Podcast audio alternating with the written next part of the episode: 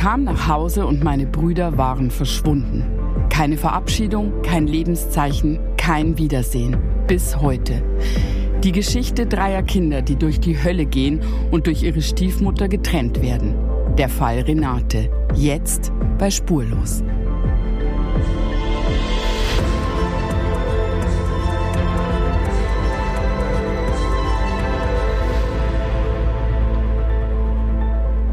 Michael, guten Tag. Hallo Julia. Michael, spürst du eigentlich diese herbstliche, diesen Vibe, diese Higge-Stimmung, die so in der Luft liegt? Kannst du spüren?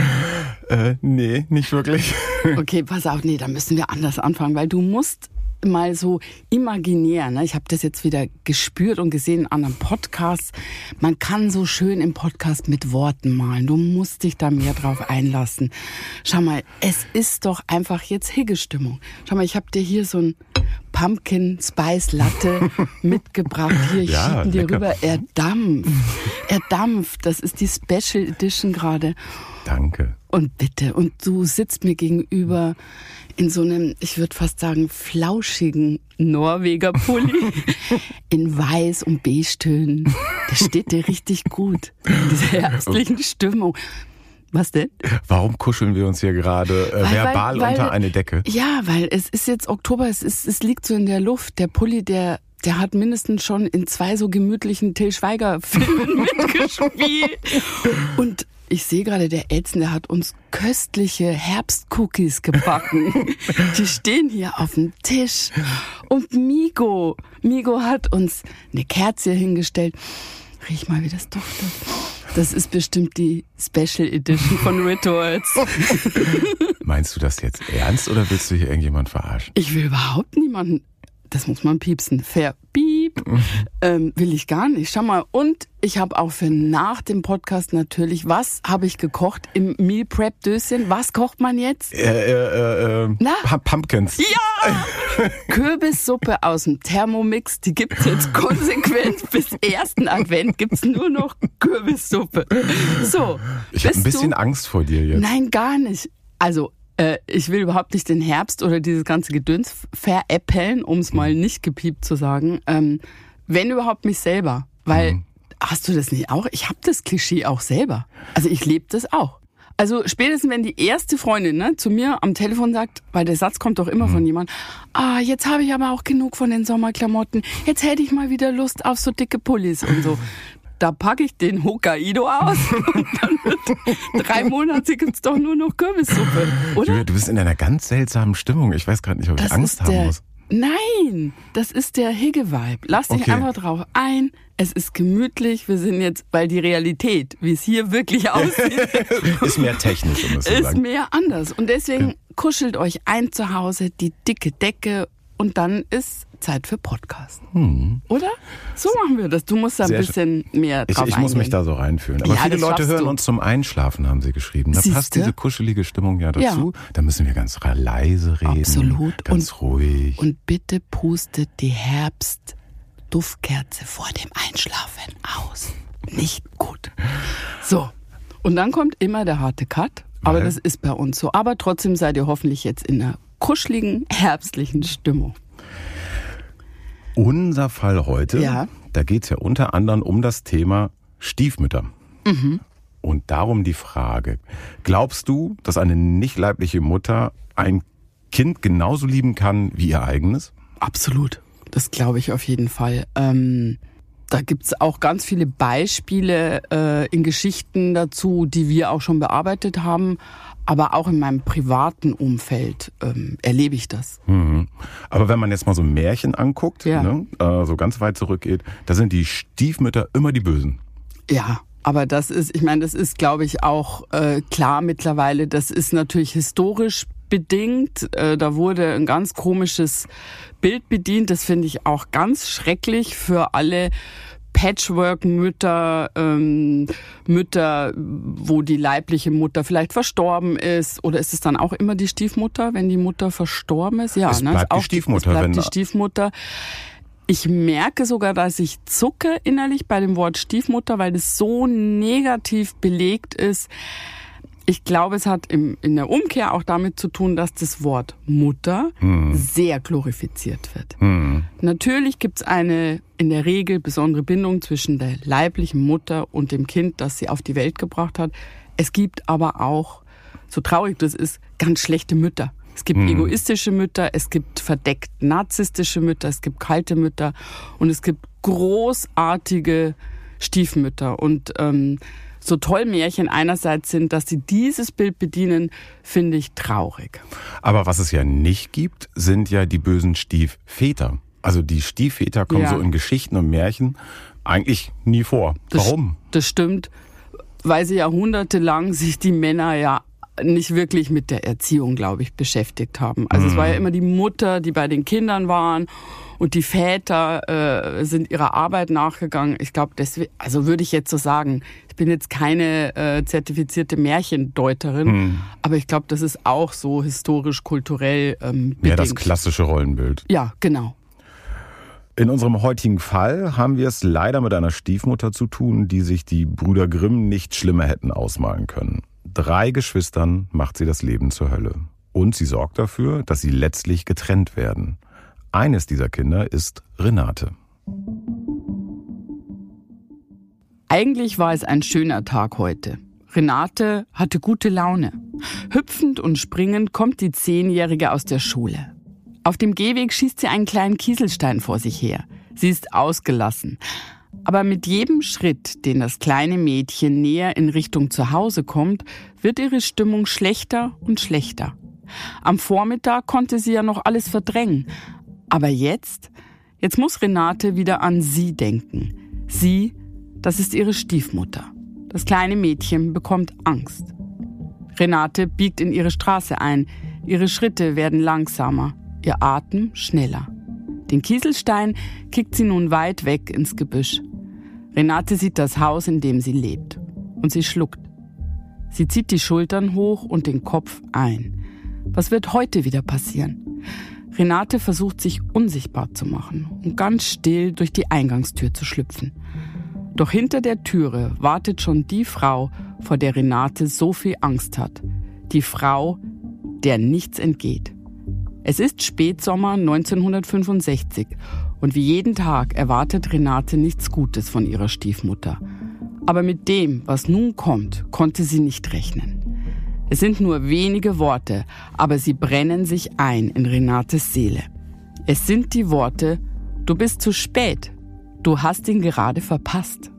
Der kleinen Renate zieht es den Boden unter den Füßen weg. Nein, nicht das. Sie weiß genau, was gemeint ist. Und sie weiß auch genau, was das für sie bedeutet. Du hast ihn gerade verpasst. Renate hat den letzten Menschen verpasst, der ihr noch blieb. Ihren letzten Halt. Ihren Bruder. Sie wird ihn nie wiedersehen. Und Renate wird sich schwören, ich werde niemals aufhören zu suchen. Eine Suche, bei der ich sie noch begleiten werde.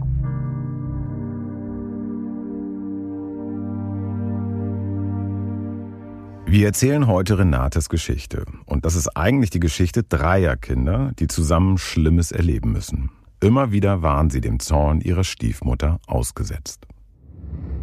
Und man wusste ja, was einen bevorstand. Man hat das ja leider schon öfters erlebt gehabt. Man hat irgendwo resigniert. Man hat einfach resigniert und gehofft, dass es bald vorbei ist. Renate hofft, dass die Grausamkeiten der Stiefmutter irgendwann einmal aufhören.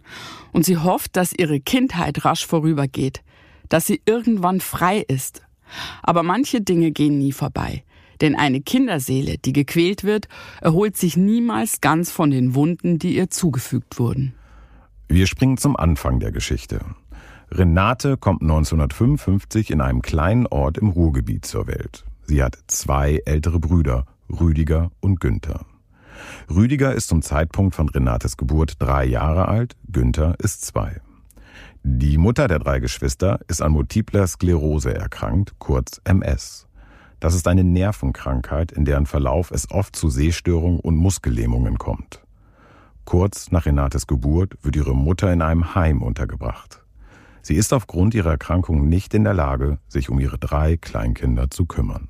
Direkt nachdem ihre Mutter in eine Pflegeeinrichtung gekommen ist, gibt Heinrich, der Vater von Rüdiger, Günther und Renate, die drei Geschwister in einem Kinderheim ab. Renate erfährt also nie, was Mutterliebe ist. Im Gegenteil, die Angst wird schon früh ihr Begleiter. Ich nehme an, dass mein Vater mit den Kindern überfordert war. Meine früheste Erinnerung ist aus einem Kinderheim. Wir saßen da mit mehreren Kindern in einem Kreis und da kam der Nikolaus rein und der Ruhmbrecht. Ich hatte Angst. Hatte Angst, dass ich vielleicht mitgenommen werde, in den Sack gestopft werde. Das ist traurig, wenn das die früheste Erinnerung ist, mhm. dass man Angst hat, mitgenommen zu werden. Das sagt schon viel aus. Ja, Renate ist im Kinderheim. Sie ist getrennt von der Mama, die ja wegen der MS-Erkrankung selbst in einem Heim untergebracht ist. Ich habe so gedacht, diese Mutter wird ja wahrscheinlich aufgrund ihrer Erkrankung die Kinder noch nicht mal so jemals in Arm genommen haben mhm. oder so. Ich stelle mir das für beide Seiten, also auch für diese handlungsunfähige ja. Mutter ganz schrecklich vor. Mhm. Ich habe gelesen, dass sich einige Menschen an Dinge erinnern, die passiert sind, als sie zwei Jahre alt waren. Aber mhm. generell geht man davon aus, dass die frühesten Kindheitserinnerungen aus der Zeit äh, mit etwa drei Jahren stattfinden, genau mhm. wie es bei Renate der Fall ist. Und solche positiven Erinnerungen, wie die Mutter nimmt sie in den Arm, wird sie wahrscheinlich nicht gehabt haben. Nee, sonst hätte sie uns davon erzählt. Mhm. Zurück zu Renate. 1958 holt Renates Vater seine Kinder wieder nach Hause. Renate ist da drei, Rüdiger sechs und Günther fünf Jahre alt. Heinrichs Verwandte helfen zunächst bei der Versorgung der Kinder mit. Dann, Ende 1958, kommt es zu einer entscheidenden Veränderung. Das äh, weiß ich nur aus den Erzählungen von meinem Bruder, dass eben mein Vater eines Tages eine Frau mitbrachte und die als neue Mutter vorstellte. An dem Punkt tritt also Stiefmutter Brigitte in das Leben von Renate, Rüdiger und Günther. Ja, wir sind im Jahr 1958. Heinrich, der Vater der Kinder, ist berufstätig. Er geht immer morgens früh aus dem Haus und kommt spät wieder heim. Mhm. Nur mal zur Erinnerung, also die 40-Stunden-Woche gibt es 1958 noch gar nicht und selbst samstags hat man damals noch gearbeitet. Heinrichs neue Frau hat also von ihrem Mann zu Hause in Bezug auf die Versorgung der Kinder wenig Unterstützung zu erwarten. Sie war jetzt für die Kinder zuständig. Ja, genau so ist es. Und Brigitte gehört leider nicht in die Kategorie gute Stiefmutter. Das wird diesen drei Kindern schnell klar. Im Gegenteil, mit Brigitte ziehen Kälte, Dunkelheit und Angst in das Elternhaus von den dreien. Günther, Renate und Rüdiger haben bis jetzt in ihrem Leben nicht viel Schönes erlebt. Aber was nun kommt, das ist das Grauen. Renate erinnert sich an ihre Stiefmutter. Die Frau war gar nicht gut. Sie war sehr dominant. Also, wenn man die Stimme gehört hat, ist man schon erschaudert. Der Gesichtsausdruck, der war schon so hart, die, die Augen. Es kam einfach immer von innen her eine Kälte von der Frau. Egal was ich machte, ich hatte einfach immer nur Angst. Es steckte immer die Angst im Hintergrund. Ja, sie schildert das sehr anschaulich. Ich finde, man, man sieht die Frau eigentlich vor sich mhm. und da deutet sich ja schon einiges an. Ja, aber wir sagen jetzt Stiefmutter. Was ist zu dem Zeitpunkt mhm. eigentlich mit der leiblichen Mutter? Naja, die war ja zu dem Zeitpunkt wegen der MS-Erkrankung in einem Pflegeheim untergebracht. Renate weiß nicht, wie das alles geregelt wurde. Mhm. Wir haben ja mit ihr drüber gesprochen. Aber ich glaube, dass es klar sein müsste, dass Heinrich sich hat scheiden lassen von ihr. Wegen der Krankheit? Ja, heute ist das natürlich total undenkbar. Also diese ganze Situation finde ich undenkbar. Äh, mhm. diese Frau wird irgendwie, äh, weiß ich nicht, in einem Pflegeheim abgeschoben. Ich suche mir eine neue Frau und beginne einfach mal ein neues Leben. Ähm, das merkst du ja dadurch, dass Renate eben wenig weiß über die Mutter. Ja. Ich glaube, die wurde da einfach entsorgt. Heute undenkbar, Gott sei Dank. Und die neue Mutter, Brigitte, was wissen wir eigentlich genau über die? Wir wissen nichts über die Herkunft dieser Stiefmutter. In Renates Familie wird wenig bis gar nicht gesprochen.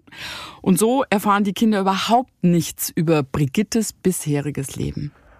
Stiefmutter Brigitte zieht also bei ihrem neuen Ehemann und dessen Kindern ein. Die erste Zeit passiert noch nicht viel. Stiefmutter Brigitte kümmert sich zunächst nicht um Renate und mit nicht kümmern ist auch nicht kümmern gemeint. Also Liebe habe ich zum Beispiel überhaupt nicht empfangen, dass sie mich meinen Arm genommen hätte oder getröstet hätte. Das kannte ich nicht. Also ich denke, ich bin gar nicht aufgefallen, dass ich überhaupt existiere. Das ist übrigens auch schon eine Form von Misshandlung, jemanden einfach in keiner Form zu beachten. Mhm. Das ist für ein Kind traumatisch. Und ja auch Vernachlässigung. Ja. Doch die Situation ändert sich. Je älter Renate wird, desto mehr gerät sie in den Fokus ihrer Stiefmutter. Wenn sie oder ihre Brüder Rüdiger und Günther etwas angestellt haben, folgt die Strafe sofort. Man muss klar sagen, etwas angestellt haben heißt hier heimlich Schokolade essen oder ein Kleidungsstück beim Spielen verschmutzen. Die Kinder werden bestraft für Dinge, die eigentlich völlig normal sein sollten im Alltag einer Familie, auch in den 50er Jahren. Und die Strafe der Stiefmutter, die sieht so aus. Als die Stiefmutter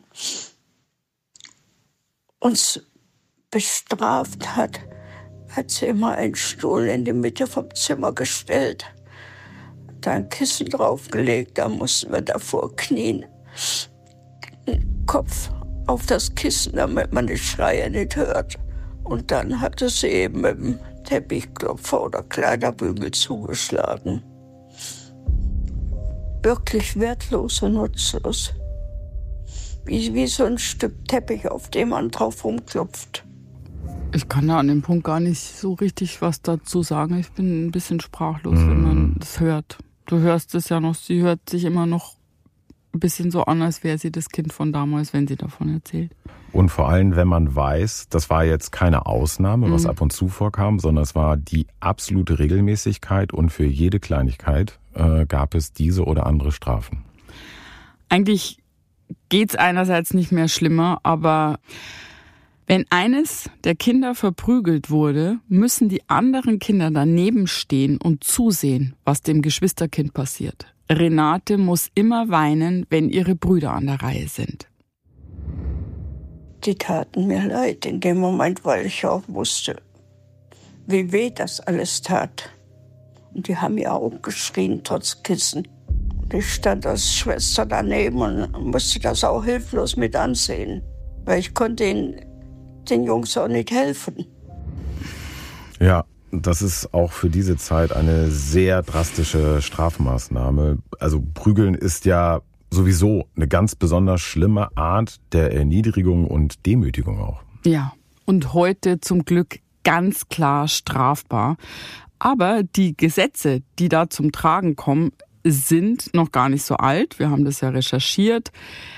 Erst seit 1998 haben Kinder in Deutschland ein Recht auf gewaltfreie Erziehung. Ich zitiere da mal ein bisschen. Im Jahr 2000 beschloss der Bundestag dann das Gesetz zur Ächtung der Gewalt in der Erziehung mit großer Mehrheit natürlich. Und im BGB, also im bürgerlichen Gesetzbuch, heißt es jetzt, Kinder haben ein Recht auf gewaltfreie Erziehung. Körperliche Bestrafungen, seelische Verletzungen und andere entwürdigende Maßnahmen sind unzulässig. Und in diesem Gesetz geht es nicht um vorsätzliches Prügeln, wie Brigitte es da praktiziert. Auch die sogenannte Ohrfeige oder das Ziehen an den Ohren oder Haaren, das ist alles verboten. Ja, das ist dieses, mir ist die Hand ausgerutscht, eine ganz ja. schlimme Formulierung. Mhm. Also eine Backpfeife, auch die ist zum Glück strafbar. Genau, das sind schlimme Formulierungen, denn das verharmlost einfach so diese Verantwortung desjenigen, der zugeschlagen hat. Mhm. Niemandem rutscht die Hand aus, einfach so. Ja. Wer schlägt, der schlägt, Punkt. Egal, was da vorher passiert ist. Mhm, da gibt's keine Entschuldigung. Genau. Ähm, ich möchte trotzdem einen Punkt dazu sagen, auch wenn ich mich da auf dünnes Eis begebe. Ich hoffe, dass das jetzt nicht falsch aufgefasst wird. Es ist natürlich völlig klar, dass wenn du ein Kind großziehst, dass es Punkte gibt, wo du an deine Grenzen kommst. Mhm. ich habe das für mich immer so beschrieben, das ist wie so ein dunkler Raum, der dich an irgendeinem Punkt vielleicht sogar ein bisschen anzieht, weil es ähm, so schlimm wird, mhm. weil du denkst, ich halte es nicht mehr aus. Also du weißt auch, wie das mit Kindern sein kann. Ja. Du hast äh, äh, Patenkinder. Äh, ich habe ja. Patenkinder, selber ja. keine, aber ich, ich kann es nachfühlen. Genau. Ja. Und dann musst du es einfach schaffen, diesen dunklen Raum nicht zu betreten. Mhm. Dann musst du weggehen davon, aus der Situation raus, irgendwo hin und durchatmen. Äh, ich habe das selber erlebt, das ist wahnsinnig schwierig. Aber dann löst sich auch dieser dunkle Raum, wenn du wieder in die Situation gehst, dadurch auf. Also ich möchte es auch nicht runterspielen, dass es eine große Herausforderung sein kann im Einzelfall, dass dir nicht irgendwas passiert im Umgang mit hm. deinen Kindern. Das soll das auf keinen Fall rechtfertigen. Auch der erste kleine Schlag, sonst was, ist eine Misshandlung, Punkt. Hm. Aber es gibt diese dunklen Räume. Wir müssen einfach entweder uns Hilfe suchen, um die hm. nicht zu betreten, oder wir müssen es eben selber hinkriegen ich glaube, der entscheidende Punkt ist, dass es nie zu Gewalt gegen Kinder kommen darf. Und wenn man es beobachtet, ist ganz klar, dass da eingegriffen werden muss von außen, wenn ich es mitkriege. Und die konkrete Frage ist aber ganz oft, wie geschieht das am hm. besten? Ja, wenn Eltern ihre Kinder in welcher Form auch immer misshandeln und das gemeldet wird, wird das Jugendamt natürlich erstmal versuchen, heutzutage ist es so, psychologisch zu helfen, das ist auch absolut richtig, und die Konflikte in der Familie erstmal zu entschärfen. Aber es gibt natürlich durchaus auch weitere Möglichkeiten, das Kind da aus der Familie zu nehmen. Es geht bis hin zur Freiheitsstrafe. Mhm. Ich glaube, der entscheidende Punkt ist, wenn man so einen Verdacht hat oder sowas beobachtet, sich an offizielle Stellen zu wenden und da wirklich auch keine Scheu zu haben, ja. das zu melden. Das ist erstmal der erste und wichtige Schritt. Und die gibt's mittlerweile, Gott sei Dank. Für Renate und ihre Brüder Rüdiger und Günther kommt diese Gesetzgebung zu dem Thema natürlich viel zu spät. Ihre Kindheit fällt in die späten 50er und in die 60er Jahre. Aber unbemerkt bleiben Brigittes Übergriffe nicht. Renate erinnert sich, dass sie und ihre Brüder oft mit blauen Flecken und sogar offenen Wunden in die Schule kommen und dass einige Lehrer die drei Kinder auf ihre Verletzungen auch ansprechen. Natürlich sagen die Geschwister nicht, was zu Hause los ist. Zu groß ist die Angst vor neuen Strafen der Stiefmutter. Ob es Nachbarn sind oder Lehrer, wir wissen es nicht. Aber irgendjemand macht das Jugendamt auf die Familie von Renate aufmerksam. Und dort im Jugendamt wird man aktiv. Das Jugendamt war ja öfters da und keiner von uns Kindern hat sich je getraut, irgendwas zu sagen. Man hätte so viel sagen können, aber die Angst war einfach zu groß. Ja, verstehe ich total, dass die drei sich natürlich in der Situation gar nicht trauen, den Mitarbeitern vom Jugendamt die Wahrheit zu sagen. Mhm. Sie wissen, dass die Stiefmutter am Ende am längeren Hebel sitzt und dass sie dann wahrscheinlich noch mehr verprügelt werden, wenn sie auch nur andeuten, dass da irgendwas in Schieflage ist zu Hause. Mhm. Die Erfahrung haben wir ja auch bei vielen Fällen bekommen. Mhm. Wir haben drei Kinder, alle drei haben ständig blaue Flecken und sogar schwere Verletzungen. Es muss doch jemandem klar sein, was im Haus von Heinrich und Brigitte passiert. So ganz nachvollziehbar ist es nicht. Nee, das war noch mehr als heute. Gott sei Dank hat sich auch das, finde ich, weiterentwickelt. Das war diese Kultur des Wegsehens. Mhm. Glaubst du eigentlich, dass die leibliche Mutter im Heim hat die davon irgendwas mitbekommen? Aus Renates Erzählung wissen wir ja, äh, dass da nur wenig Kontakt stattgefunden hat, unterbunden von der Stiefmutter. Mhm. Da kommen wir gleich noch zu. Ich glaube, sie hat es nicht mitbekommen. Mhm. Aber es gibt ja noch jemanden anderen, dem es hätte auffallen müssen, nämlich dem Vater der drei Kinder. Was ist eigentlich mit Heinrich und warum stellt er sich eigentlich nicht vor seine Kinder? Ja, wen wundert's? Es ist ja die Familie des Schweigens. Also auch über Heinrich wissen wir, wusste auch Renate selbst nicht viel. Mhm. Er ist einfach selten bis nie zu Hause, so erzählt sie. Und wenn er zu Hause ist, gibt sich Brigitte als liebende Ehefrau und Mutter. So hat's Renate empfunden. Wenn mein Vater zu Hause war, da freute ich mich immer, weil ich dann genau wusste, es gibt keine Prügel. Also in Gegenwart von meinem Vater hat sie uns eigentlich nie verprügelt.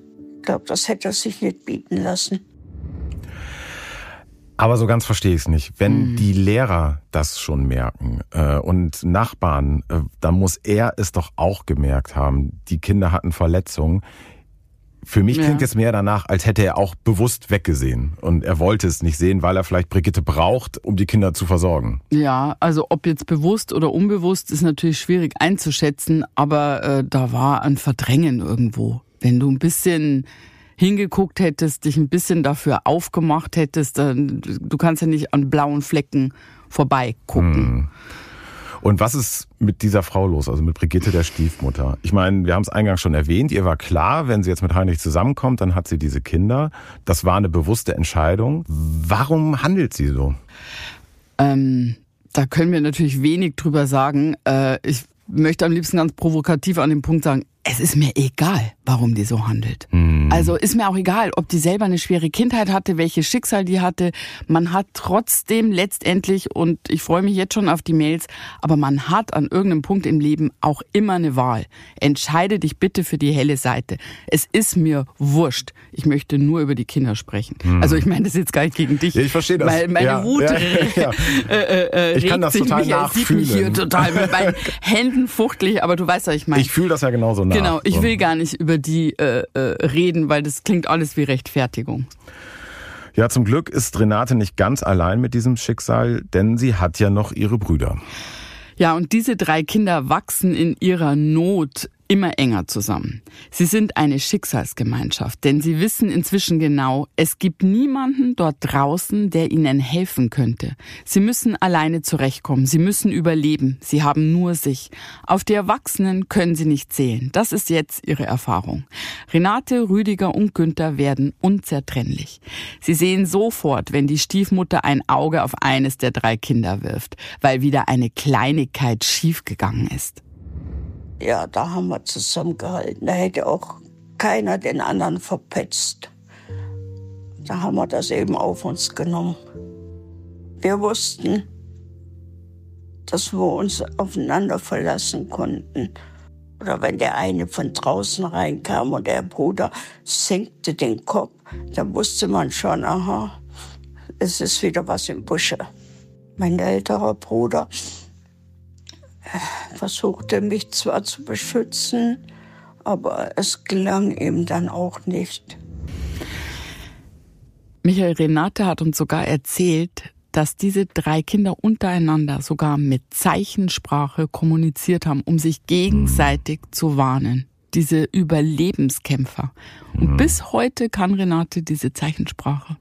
Ja, die Situation schweißt natürlich zusammen. Kein Erwachsener stellt sich schützend vor die Geschwister. Deshalb stehen sie füreinander ein. Sie schaffen sich sozusagen eine eigene Welt, in der aber auch absolute Verlässlichkeit herrscht. Es wird nicht gepetzt aus Feigheit, da duckt sich keiner weg auf Kosten eines anderen. Alles wird gemeinsam getragen und ertragen. Sie sind unzertrennlich und sie sind völlig verzweifelt. Eines Tages wollen sie dem Horror ein Ende machen. Renate erinnert sich nicht mehr genau an das Jahr, aber es ist wohl Sommer. Es muss 1962 oder 63 gewesen sein. Und Rüdiger hat da eine Idee. Als ich sieben oder acht Jahre alt war, sind wir ausgerissen. Aber ich kann mich noch erinnern, dass wir ein paar Tage in einem Gebüsch übernachtet hatten. Mein Bruder hatte irgendwo Kleingeld her, woher weiß ich nicht mehr. Er hat dann Brötchen gekauft für uns. Wir wollten dem Schicksal entfliehen und konnten doch nicht. Wir waren der Frau einfach ausgeliefert. Ja, der Fluchtversuch scheitert natürlich. Ja. Die Kinder werden gefunden und die Strafe, die sie dann zu Hause bekommen haben, die hat Renate uns nicht erzählt, aber da kann man sich durchaus vorstellen, was da passiert ist. Und man kann auch nur mutmaßen, dass die leibliche Mutter wohl nichts davon mitbekommen hat. Die ist ja in diesem Pflegeheim untergebracht und auch hier ist die Stiefmutter grausam und verhindert einen engen und vor allem einen regelmäßigen Kontakt, der ja ganz natürlich wäre zwischen Kindern und Mutter. Nur gelegentlich fährt Stiefmutter Brigitte mit den drei Kindern in das Heim, in dem die leibliche Mutter lebt. Aber natürlich verlässt sie den Raum während der wenigen kurzen Besuche nie. Brigitte behält alles unter Kontrolle. Auch die Gespräche zwischen den Kindern und ihrer Mama. Renate erinnert sich. Ab und zu sind wir mal mit meiner Stiefmutter und meinen Brüdern in das Heim gegangen, wo meine Mutter lebte. Sie saß da auf so einem Korbsessel und schaute zum Fenster raus. Da saß die leibliche Mutter und lächelte eine an und links stand dann der Feldwebel im Prinzip. Also da zuckte man direkt schon wieder etwas zusammen, dass man da gar nicht erst hinguckte. Wir haben das alles überspielt, also so getan, als wäre die Welt in Ordnung, als würde es uns gut gehen. Und dass die leibliche Mutter auch gar nicht den Eindruck bekam, dass es uns schlecht geht, weil wir wollen ihr ja keinen Kummer machen. Schau mal, wie tapfer die sind. Die mhm. denken da noch dran, auch der kranken Mama keinen Kummer zu machen. Sie können sich nicht anvertrauen und, und wollen es eben auch gar nicht. Ja, sie wollen das Leben ihrer Mutter, das eh schon sehr schwierig ist, nicht noch schwieriger machen. Mhm. Meine Mama freute sich immer, wenn wir kamen. Aber als wir gingen, dann merkte man schon, dass sie traurig war. Ihre Stimme wurde dann auch immer leiser. Sie wollte uns am liebsten gar nicht weglassen. Meine Mama war in ihrem Zimmer sehr einsam. Oh, ich darf ja gar nicht über diese Mutter nachdenken, ne? Und wenn du weinst, weißt du ja, bisher ja, aber ich, mein, auch immer. Äh, ja. ähm, wir schaffen schon nicht darüber nachzudenken, kannst du aber vorstellen, was die Mutter erlebt hat. Jetzt abgesehen von dem Grauen, das diese Stiefmutter verbreitet hat, bist du schwer krank, wirst abgehoben in einem Pflegeheim. Mhm. Deine Kinder siehst du ganz selten und siehst dann zu, wie sie eben mit der anderen Frau wieder weggehen und weggenommen werden. Ich finde es wirklich sehr, sehr heftig. Renate hat uns übrigens erzählt, dass ihre Mutter den Kindern ein bisschen Geld zusteckte, wenn die mal bei ihr zu Besuch waren. Aber kaum waren die Geschwister mit der Stiefmutter vor der Türe des Heimzimmers, hat Brigitte allen drei Kindern dieses kleine Taschengeld wieder abgenommen. Hm. Der einzige Trost, den die Kinder haben, ist, dass sie 30 haben. Sie konnten zumindest zu Hause dann heimlich über ihre Mutter sprechen und sich gegenseitig trösten nach diesen traurigen und steifen Besuchen. Ja, ich muss erstmal einen Schluck trinken, ich muss mich wieder sammeln hier. Hm. Und möchte jetzt schon mal erwähnen, die Geschichte bleibt nicht nur traurig. Also keines dieser Kinder hätte übrigens gewagt, heimlich oder allein zur Mutter ins Heim zu gehen. Alle drei hatten den Wunsch, natürlich ihre Mama zu besuchen, aber dieser Stuhl mit dem Kissen im Wohnzimmer war die ständige Mahnung, diese Stiefmutter nicht zu reizen. Ja, das ist sicher die Rettung dieser Kinder über viele Jahre. Sie geben einander Halt in einer Welt, die so kalt und so brutal ist. Sie sind völlig isoliert. Dafür hat diese Stiefmutter gesorgt. Die verbietet auch Freundschaften zu Gleichaltrigen. Also sie haben wirklich nur sich. Sie leben in so einer Art Bubble. Doch dann, an einem Tag im Jahr 1965, bricht auch dieses Netz weg und Renate fällt ins Bodenlose. Ich kam eines Tages nach Hause von der Schule und die Stiefmutter sagte nur, dein Bruder ist abgeholt worden. Und dann war er aus meinem Leben verschwunden. Das war der große Bruder. Man hatte ja einen Verbündeten weniger. Ja, Stiefmutter Brigitte hatte Renates ältesten Bruder Rüdiger in ein Kinderheim bringen lassen. Ohne Vorwarnung, ohne Abschied ist der 13-Jährige plötzlich verschwunden. Renate kann kaum verarbeiten, was passiert ist. Da kommt es wenige Wochen später zum nächsten Schlag. Als mein zweiter Bruder abgeholt worden ist, kam ich vom Spiel nach oben und es sagte meine Stiefmutter nur, du hast gerade deinen Bruder verpasst, der ist jetzt auch weg. Einsamkeit. Nur Einsamkeit und Verlassenheit und wäre am liebsten auch weggegangen. Es bricht einem fast das Herz. Hm. Es ist 1965, Renate ist da gerade zehn Jahre alt und jetzt ist sie wirklich ganz alleine. Und sie ist der Stiefmutter jetzt komplett schutzlos ausgeliefert. Nochmal die Frage nach dem Vater Heinrich. Ja. Der muss das ja mitgetragen haben, mhm. dass die Brüder weggebracht wurden. Hat Renate ihn da mal drauf angesprochen? Nee, hat sie nicht. Renate weiß nicht, was der Vater mit der Tatsache, dass seine Söhne ins Heim kamen, zu tun hatte, wie der sich eigentlich positioniert hat. Aber sie sagt, sie wird ihm das niemals verzeihen, dass er ihre Brüder hat gehen lassen, dass er nicht um seine eigenen Kinder gekämpft hat. Hm. Renate hört nie wieder etwas von ihren beiden Brüdern. Sie weiß nur, dass die Jungen in unterschiedlichen Kinderheimen untergebracht sein sollen. Niemand macht mehr geheime Botschaften in Zeichensprache mit ihr. Niemand warnt sie, wenn die Stiefmutter schlechte Laune hat. Und niemand steht neben dem Stuhl mit dem Kissen, wenn Brigitte den Teppichklopfer holt. Renate ist alleine, isoliert, verängstigt und verzweifelt. Ich habe mich oft nach meinen Brüdern gesehnt, hat mir dann immer gedacht, was sie jetzt machen, wie es ihnen geht, ob sie jetzt glücklicher sind, ob sie nicht mehr so viel Angst haben. Renate hofft, dass Rüdiger und Günther ihr ein Zeichen schicken, eine Postkarte vielleicht oder sogar einen Brief. Aber es kommt nichts. Die beiden Jungen bleiben verschwunden. Die Jahre vergehen. Renate wird langsam eine junge Frau. Immer noch quält die Stiefmutter ihre Tochter, immer noch wird Renate auf dem Stuhl mit den Kissen verprügelt.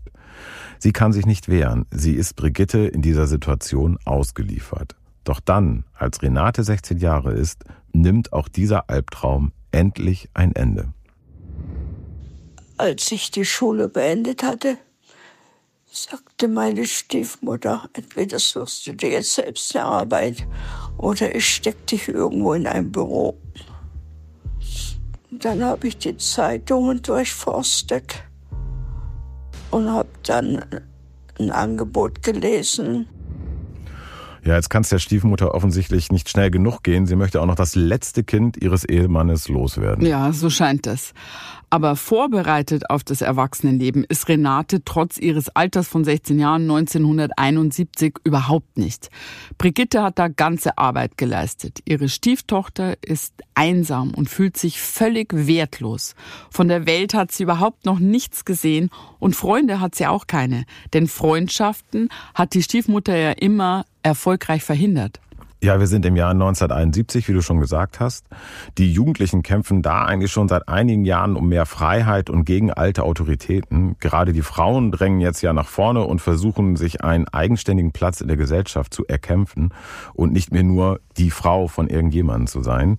Eigentlich ist in der Zeit ja überall frischer Wind zu spüren. Ja, aber von diesem frischen Wind, also diesem Geist, der da aufkommt, bleibt Renates Leben völlig unberührt. Zunächst jedenfalls. Renate bewirbt sich auf die Stelle, von der sie in der Zeitung gelesen hat. Und tatsächlich, sie bekommt eine Zusage. Sie kann im Allgäu in einer Reha-Klinik als Küchenhilfe arbeiten. Sie muss diese Chance nutzen, auch wenn das bedeutet, dass sie weit weg von ihrer kranken Mutter ziehen muss. Im Herbst 1971 verlässt Renate ihr Elternhaus.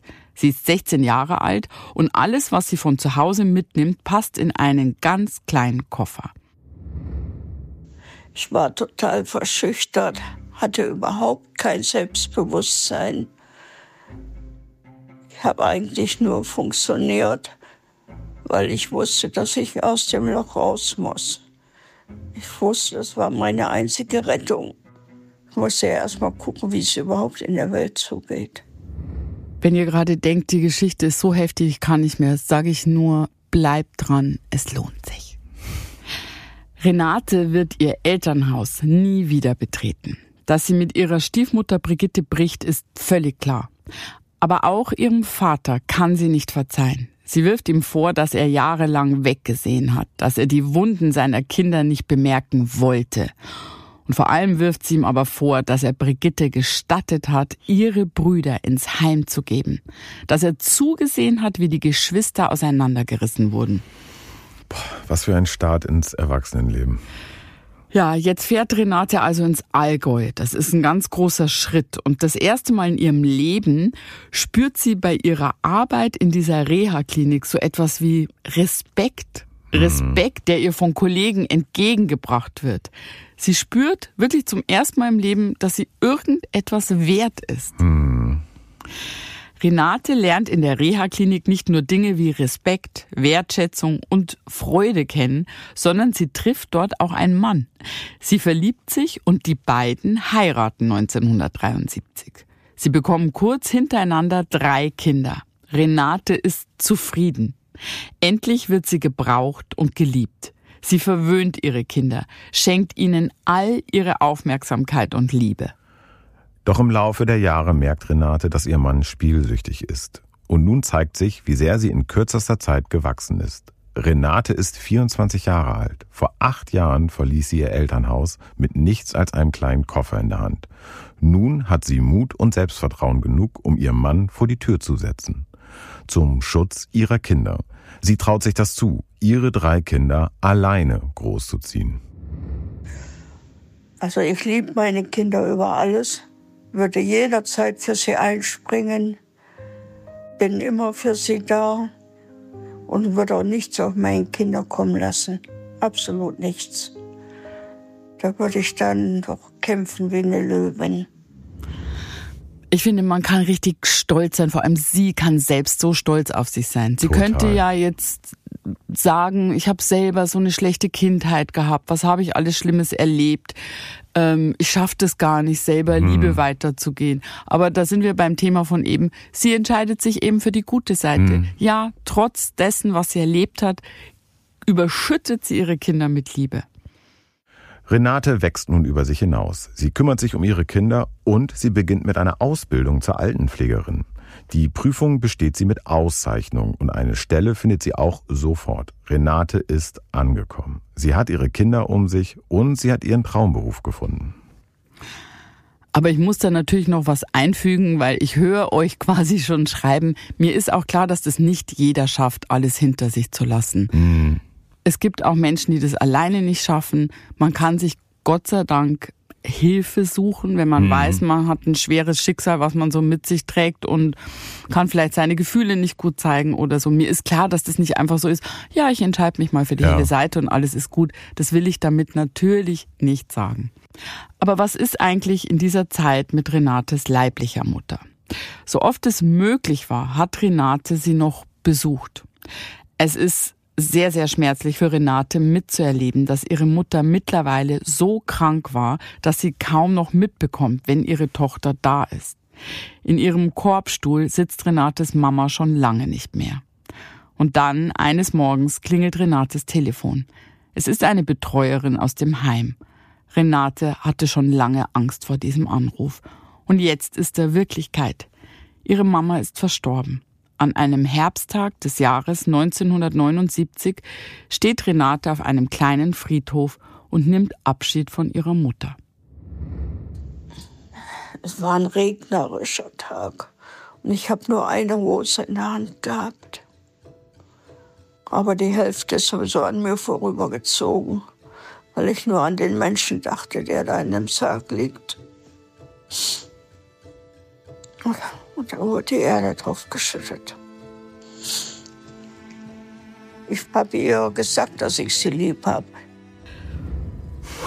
Ja, in der ganzen Geschichte weißt du, bin ich auch sehr bei dieser mhm. Mutter, die ja gewusst haben muss, dass es den Kindern nicht gut geht und sie konnte wahrscheinlich nichts dagegen unternehmen. Die saß jahrelang gelähmt in ihrem Korbstuhl im Heim und war machtlos.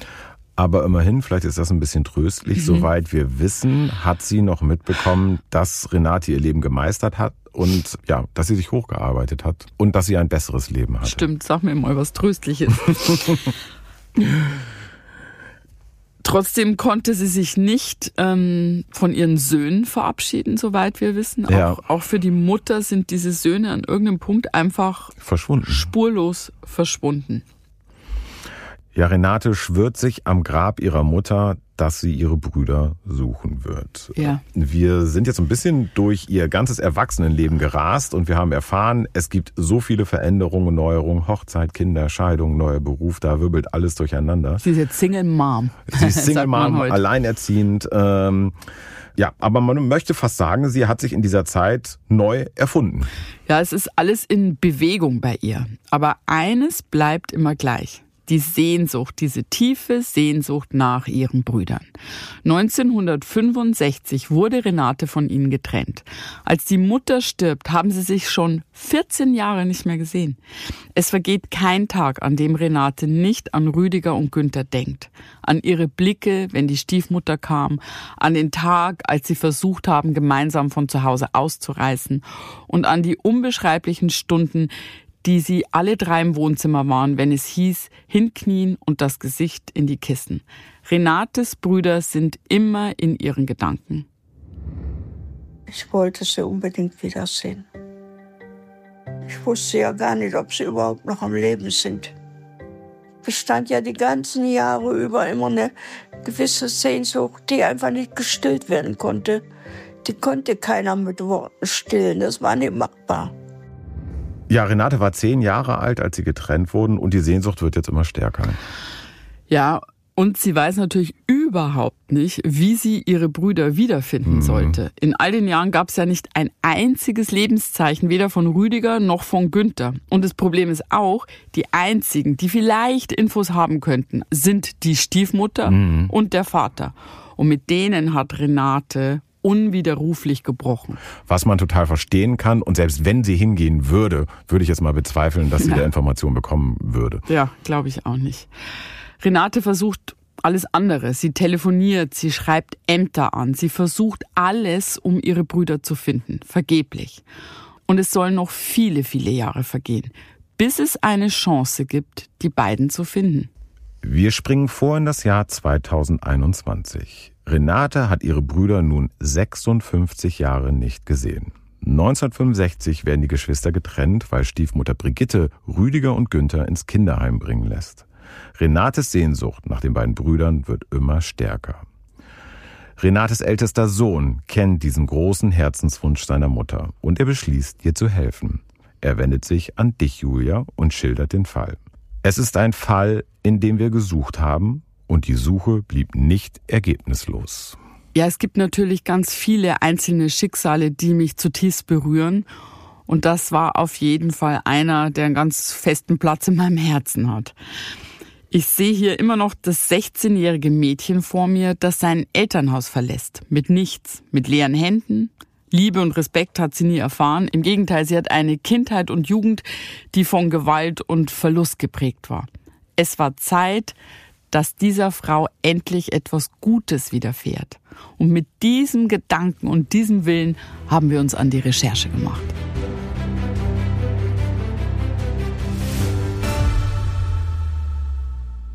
Für die Suche hatten wir einige wichtige Informationen über Rüdiger und Günther. Wir kannten ihre vollen Namen und wir hatten ihre Geburtsdaten. Da die beiden Jungen schon 12 und 13 Jahre alt waren, als sie 1965 in die Kinderheime gebracht wurden, nahmen wir an, dass sie von dort aus wahrscheinlich nicht adoptiert wurden. Dafür schienen sie zu alt zu sein. Das bedeutete, sie hatten wahrscheinlich keine neuen Nachnamen angenommen. Und selbst wenn sie später geheiratet haben sollten, hätten sie ihren Namen nicht geändert. Bei einer Heirat den Nachnamen der Ehefrau anzunehmen, war für einen Mann in den 70er oder 80er Jahren eher unüblich. Wir waren also ziemlich sicher, dass die beiden Brüder noch genauso hießen wie 1965. Rüdiger und Günther aber das war auch schon alles. Denn wir wussten nicht, in welche Kinderheime Renates Brüder vor über 50 Jahren gebracht wurden. Deshalb mussten wir mit Annahmen arbeiten. Die erste Annahme war, die Brüder sind in der Region geblieben. Es war wahrscheinlich, dass sie in ein Heim in der Nähe ihres Heimatortes im Ruhrgebiet gekommen waren. Wir haben unser Suchgebiet also entsprechend eingegrenzt. Aber das hat es nicht leichter gemacht. Gerade bei Kinderheimen gibt es strenge Vorschriften, was den Umgang mit Daten betrifft. Deshalb hofften wir jemanden zu finden, der die beiden von damals kannte. Aber wir kamen nicht weiter. Wir fragten dann in verschiedenen Einwohnermeldeämtern und anderen Behörden in der Region nach, quasi auf gut Glück. Als wir die Hoffnung eigentlich schon aufgeben wollten, trafen wir auf eine sehr engagierte Mitarbeiterin, die unsere Sendung kannte und bereit war, uns sehr zu unterstützen. Sie half uns in verschiedenen Archiven nach Rüdiger und Günther zu suchen. Und dabei fand sie den entscheidenden Hinweis. Wir erhielten zwei alte Wohnanschriften, eine von Rüdiger und eine von Günther. Und nun hatten wir die erste konkrete Spur, die wir weiterverfolgen konnten. Mit Erfolg. Es dauerte nicht lange und ich hielt zwei Adressen in der Hand. Es waren die aktuellen Adressen von Renates Brüdern. Mehr als 50 Jahre nachdem sie verschwunden waren, konnte ich endlich Kontakt zu Rüdiger und Günther aufnehmen. Beide lebten und beide waren fassungslos vor Freude, als sie hörten, dass ihre Schwester sie nach all den Jahren nie vergessen hatte.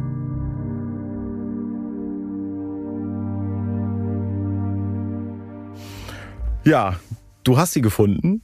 Dank der freundlichen Hilfe einer Mitarbeiterin in einem Archiv, muss man sagen. Ja. Und das ist mir auch ganz wichtig an dieser Stelle mal zu sagen. Wir bedanken uns mal bei all diesen tollen Helfern, die uns auf der Suche äh, ja unterstützen. Ja, da möchte ich gerne einstimmen. Ja. Wir haben mittlerweile so ein grandioses Netzwerk hm. an Leuten, die, die uns kennen durch die Sendung und die wirklich äh, Himmel und Hölle in Bewegung setzen, um uns zu helfen. Und ohne die würden wir in manchem Fall nicht weiterkommen. Ja, und man schimpft ganz oft über Ämter, irgendwie, dass da alles langsam wir geht. Wir nicht. Wir nicht. Wir haben da ganz andere Dinge erlebt ja. von sehr engagierten Mitarbeitern, die da echt wirklich nochmal uns sehr geholfen haben.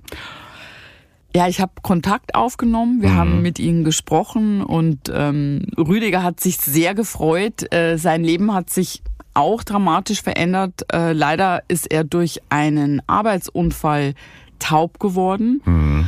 Äh, er ist trotzdem, glaube ich, ein zufriedener Mensch geworden und konnte irgendwie mit der Vergangenheit ein bisschen abschließen. Hm. Wir hören mal selber, das hat uns Rüdiger erzählt. Es war sehr aufwühlend für mich, als ich gehört habe, dass meine Schwester mich sucht. Am liebsten wäre ich sofort losgefahren zu ihr. Es ist schön, im Alter wieder seine Geschwister zu haben.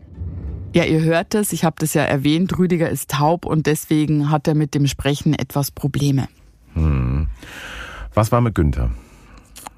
Günther, finde ich, hat man ganz stark angemerkt, dass er die Vergangenheit nicht so gut hinter sich lassen konnte. Das, das Werk der Stiefmutter, ja, wie soll ich das erklären, wirkt in ihm immer noch nach. Ich glaube, dass er so in seinem Leben das Glück nicht so finden konnte wenn man das so sagen kann. Ja.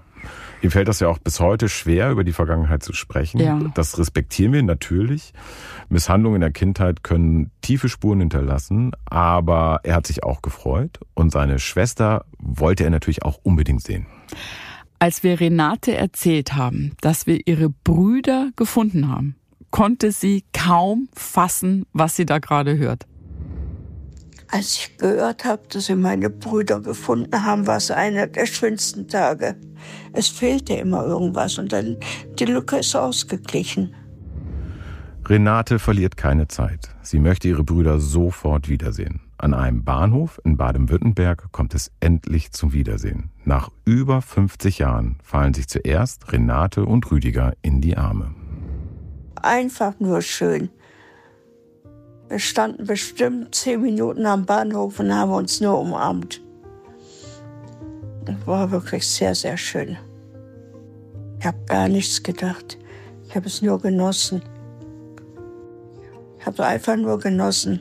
Das Gefühl, er ist wieder da. Ich habe ihn wieder. Er ist nicht verschwunden. Und auch Rüdiger ist überglücklich. Da ihm das Sprechen ja schwerfällt, hat er uns über das erste Treffen mit Renate geschrieben. Ich lese es vor. Ich konnte es kaum erwarten, sie wiederzusehen. Und ich habe mich so gefreut, dass wir uns nach über 50 Jahren wieder zusammenfinden. Wir hatten uns ganz viel zu erzählen, wie es uns so ergangen ist im Leben. Und jetzt genießen wir auf unsere alten Tage unser Zusammensein noch. Renate hat bei alledem einen Gedanken oder besser gesagt einen Herzenswunsch.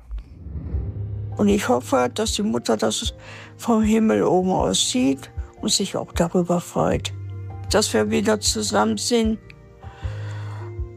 dass der Kreis sich wieder geschlossen hat. Das, was mal offen war, ist wieder zusammen. Ja. Sie lächelt am Ende. Und man muss, glaube ich, noch nicht mal religiös sein, um zu glauben, dass es der allergrößte Wunsch dieser Mutter gewesen wäre, dass sich ihre drei Kinder wiederfinden und wiederhaben. Das glaube ich auch.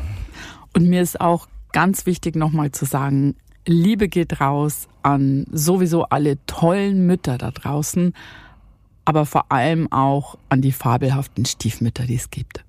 Ja, und zum Schluss haben wir jetzt noch eine ganz wichtige Info in eigener Sache. Das hat was damit zu tun, dass bitte melde dich bald wieder in den Start gehen wird und wir gerade aktiv suchen und dich ein bisschen durch die Welt schicken müssen, Julia. Genau, und weil, weil genau. du mich die ganze Zeit durch die Welt schickt, wird's spurlos bis auf weiteres jede zweite Woche geben. Also jeden zweiten Mittwoch eine neue Folge.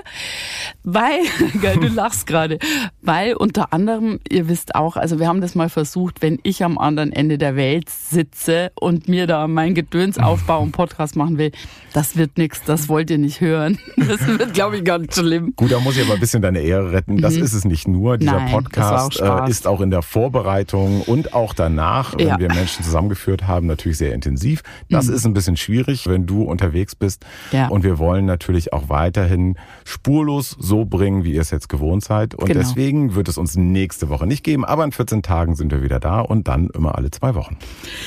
Michael, vielen Dank. Ich danke dir, Julia. Und wie immer findet ihr alle Infos in den Show Notes. Und wenn ihr Anmerkungen, Kritik oder Feedback habt, schreibt uns an info.spurlospodcast.de. Wir freuen uns über jede Nachricht. Ich danke euch fürs Zuhören. Bis ganz bald und passt aufeinander auf.